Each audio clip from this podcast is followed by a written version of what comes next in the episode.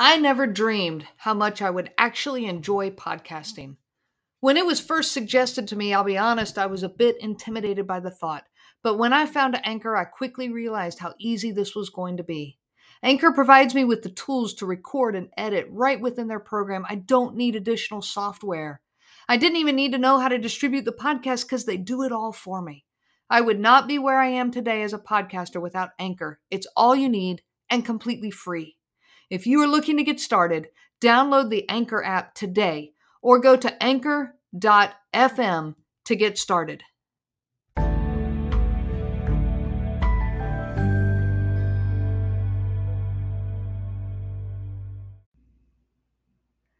How in the world do we possibly raise kids with a covert narcissist? This is such a common theme among victims of covert narcissism. By the time we realize the situation we are in, we often are raising kids with them. Pediatric specialists today are talking about a silent tragedy that is unfolding in our homes, and they're saying things like our children are in an emotionally devastating state. Researchers have given us more and more alarming statistics on an acute and constant increase in childhood mental illness that is now reaching epidemic proportions. Some of the stats that I have seen include one in five children have mental health issues, a 43% increase in ADHD, a 37% increase in teenage depression, and sadly, a 200% increase in the suicide rate among children that are ages 10 to 14. Now, there's a lot of reasons given, given for these childhood mental illnesses that seem to be on the rise, but a couple of them really stand out. One of the reasons that's given is emotionally unavailable parents. And that's the one I want to dive into today. Some of the other factors, I'll go ahead and give them to you so you have them, is, is a lack of clearly defined boundaries, a digital overload, a lack of nutrition, lack of consistent sleep, lack of outdoor playtime, you know, and so on and so on. But today I want to look at the pain of having emotionally unavailable parents. I'm Renee Swanson, creator of the Covert Narcissism Podcast. Thank you so much for joining me today. Anyone who is here listening to this podcast is dealing with an emotionally unavailable person a person who does not you know clearly you know have clearly defined boundaries and nor do they honor your clearly defined boundaries. A person who is not emotionally safe for spontaneous and easy interactions. In all of these podcast episodes that you know you've listened to up to this point i talk through so many characteristics of a covert narcissist. If i had to briefly define what a covert narcissist is you know i think about that a lot and, and, my definition does change. There's there's just so many different ways we could say this but today here's what i want to say. It is a person who is psychologically and emotionally unsafe and even damaging to those that are closest to them in ways that are subtle passive aggressive and not visible to the outside world I'm going to say it again. A covert narcissist is a person who is psychologically and emotionally unsafe and damaging to those that are closest to them in ways that are so subtle and passive aggressive and not visible to the outside world. Now, take that definition and make that person a parent to a child. A child born completely vulnerable and un- unprotected, at the complete mercy of the care of their parents, in need of all this care to be provided for them physically, mentally, emotionally, psychologically, in all ways. From birth, a child is completely reliant on their caregivers, their parents. Their parents feed them and clothe them, they provide physical safety. The child relies on these parents for this, and they have no choice.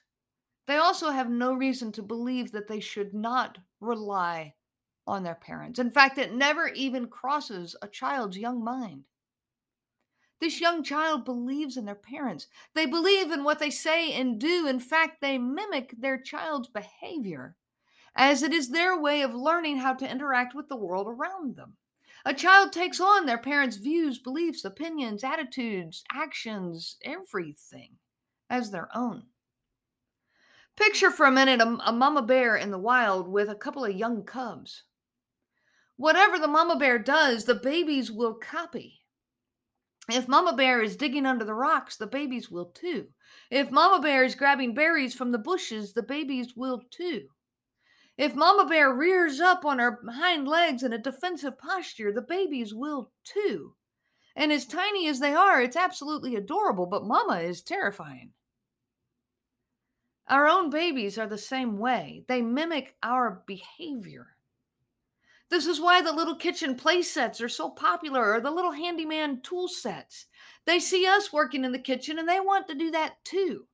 They see their parents fixing things and they want to do that too. The imaginary play of young children is full of mimicking their parents' behaviors. So, what about emotional behavior? A parent who yells, a parent who intimidates, who hits, who throws things, a parent even who is emotionally guarded and unsafe, blaming and accusing. Is this, you know, behavior that we want our children to learn? But this is what they see when they have a parent who is a covert narcissist. And these children are more likely to mimic that behavior. A parent who yells, the child is more likely to yell. A parent who hits, the child is more likely to hit, and so on. Now, here's a question Is this because they are mimicking that behavior? Or is it because of the wounds that this child is now enduring from that parent that they adore? I actually believe that it is some of both. And diving in deeper will give us some insight on how to help our own children. I just described how all this plays out as learned behavior with the example of the mama bear and her cubs. They see from this toxic parent that this is how best to interact with the world, and so they do it. And this is things like, you know, for the covert narcissist, being guarded, blaming everyone else for everything. You know, you hurt me, you did this, and you start seeing that in the kids. Entitled, manipulative, competitive, uncaring, and so on. And just like a young cub, they try some of these traits for themselves. Over time now, they may decide for themselves that these traits do not fit who they are, especially if they have another parent who is teaching them a different skill set. And we're going to talk about that different skill set in this episode. For some kids, the toxic behavior simply does not fit who they are, and they it takes time, but they finally come to grips with that and they step outside uh, of it almost seemingly on their own.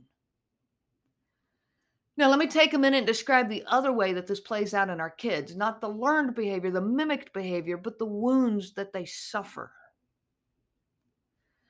A wounded person goes into protective mode, survival mode, if you will. And if you've lived with a covert narcissist, you know what I'm talking about. There's a protective mode that kicks in and it causes you to be reactive. Add to this that these kids are wounded by someone who they fully believed in and trusted completely from birth. A child that has been deeply wounded by their parent goes through a lot of different stages. They blame themselves but they, because they just cannot believe that their parent is a bad person. They feel that they are a failure. They carry the blame on them, like they are the failure, that they are a disappointment to others. They doubt themselves and they harvest deep insecurity. They lose trust in themselves. And in so being, then they lose trust in others. They put a wall around themselves and they keep everyone at distance, intensely guarded. They hurt others before others have a chance to hurt them. So, with our kids, are they going through learned behavior? Or are they wounded? I believe it is both. How do we protect our kids? How do we help them? First off, let me say to you you cannot protect your children from their own parent. It is not possible, not completely. Unless that parent completely abandons them, okay, maybe, but even that is still damaging. So, even still, you cannot protect them completely from damage. That drive to protect them is intense, and I completely understand that. We want to shelter them from all the pain in the world and protect their innocence and their happiness. However, please understand this is not setting them up to be able to face the real world in their future. You will not be able to protect them forever, nor is this even a healthy goal. Instead, we need to focus on building emotionally resilient kids, kids with emotional strength that can face the toxicity of our world with balance. It is truly cruel when a child has to learn to face toxicity due to their own parent. It's horrible. But unfortunately, it is incredibly common in our world today. So, what do we do? The first thing I want to make sure you hear is please work on yourself first. You are the greatest ally your child has. And if you go down, your child is going to almost certainly go with you. This is that analogy of put your own oxygen mask on first. If you've ever flown in an airplane, then you've heard them say, you know, if the oxygen mask pop out of the little thing up above your head, then put yours on first before you help your kid. And I used to think you're nuts. I will help my kid any day. I don't care if I die or not. But guess what? If I die, so is my kid. And so they're right. I got to put mine on first. Then I can help my child. Then I can be the completely healthy and strong ally that they need. If you are emotionally beaten down, utterly exhausted, a train wreck like so many victims of covert narcissistic abuse are, are then you are not in a place to help your own children. I know firsthand that it can feel, feel selfish to focus on you, to take time for yourself to work on you. I know how that feels, but I'm telling you, you are the greatest ally that your kids have. You need to put yourself in a position to be the most valuable ally that you can for them. As you heal, you will be more emotionally available to them, more emotionally safe, more emotionally stable. You will have more mental space to make healthy decisions for and with them, more mental space to figure out how to talk to them and what to say, more emotional space to help carry their fears, angers, and frustrations, to be, be better able to trust them and work through all of this with them and trust their ability to work through it too. Overall, it is a completely better perspective on such an overwhelming, exhausting, confusing, and terrifying situation. Not only do you get healthier and better equipped to help them, but now you are also leading the way. Let them see some of your struggles and pain, age appropriate, of course. But don't show them an image of yourself that's always in control of your emotions, always strong, always put together, and so on and so on. Living an image in front of your kids is exactly what that toxic parent is doing. Get off that ride. Be real with your child. Remember, kids mimic their parents. We cannot bottle up all of our own emotions around them all the time and then expect them to be able to express their own. Listen to that. We cannot bottle up all of our own emotions around them, our negative emotions or the emotions we're afraid of. We cannot bottle all these up around them all the time and yet expect them to be able to express theirs. Let them see your frustration and your anger. Again, keep it age appropriate. We don't want to scare the little ones here. But as they get older, they need to see your frustration and your anger. Not by throwing tantrums. I'm not talking about that. Not by hitting things or throwing things or yelling and screaming. That's not what I mean. They need to see healthy anger management too. It's okay to say, man, I'm so mad that this happened that really hurts. It's okay for them to see the frustration in you. And then healthy anger skills like voicing the anger, being able to express it, pacing around the room, doing jumping jacks or push ups or go for a jog, something that, that is uh, burning that energy. They need to see that because those are skills they're going to need to build too. You can even tell them, "Hey, I'm I'm really angry about this. I'm gonna have to go burn some, and I'm gonna go do a workout or something." Like, let them know and then go. But don't hide it from them. Let them see your pain and your hurt. Tears are okay. Seeing it in you gives them the permission they need to be human. Remember that, you know, they already have one parent that does not give them the right to be human. I mean, think about it. You are in a marriage or in a relationship or have been with a parent, their parent, who doesn't give people the, the room to be human, doesn't give you the space or the freedom to be human. They already have that in one parent. They need to see in you that it is okay to be human. You might need to relearn this taking that space to be human. You might need to relearn it in yourself. You might need to work on giving yourself permission to be human, flawed, vulnerable, weak at times, not perfect. Your kids need this space. And as they see it in you, it will give them the freedom to express it themselves. Children of covert narcissists often build an internal world where they must be perfect all the time. Because again, they're trying to live up to the expectations of that toxic parent.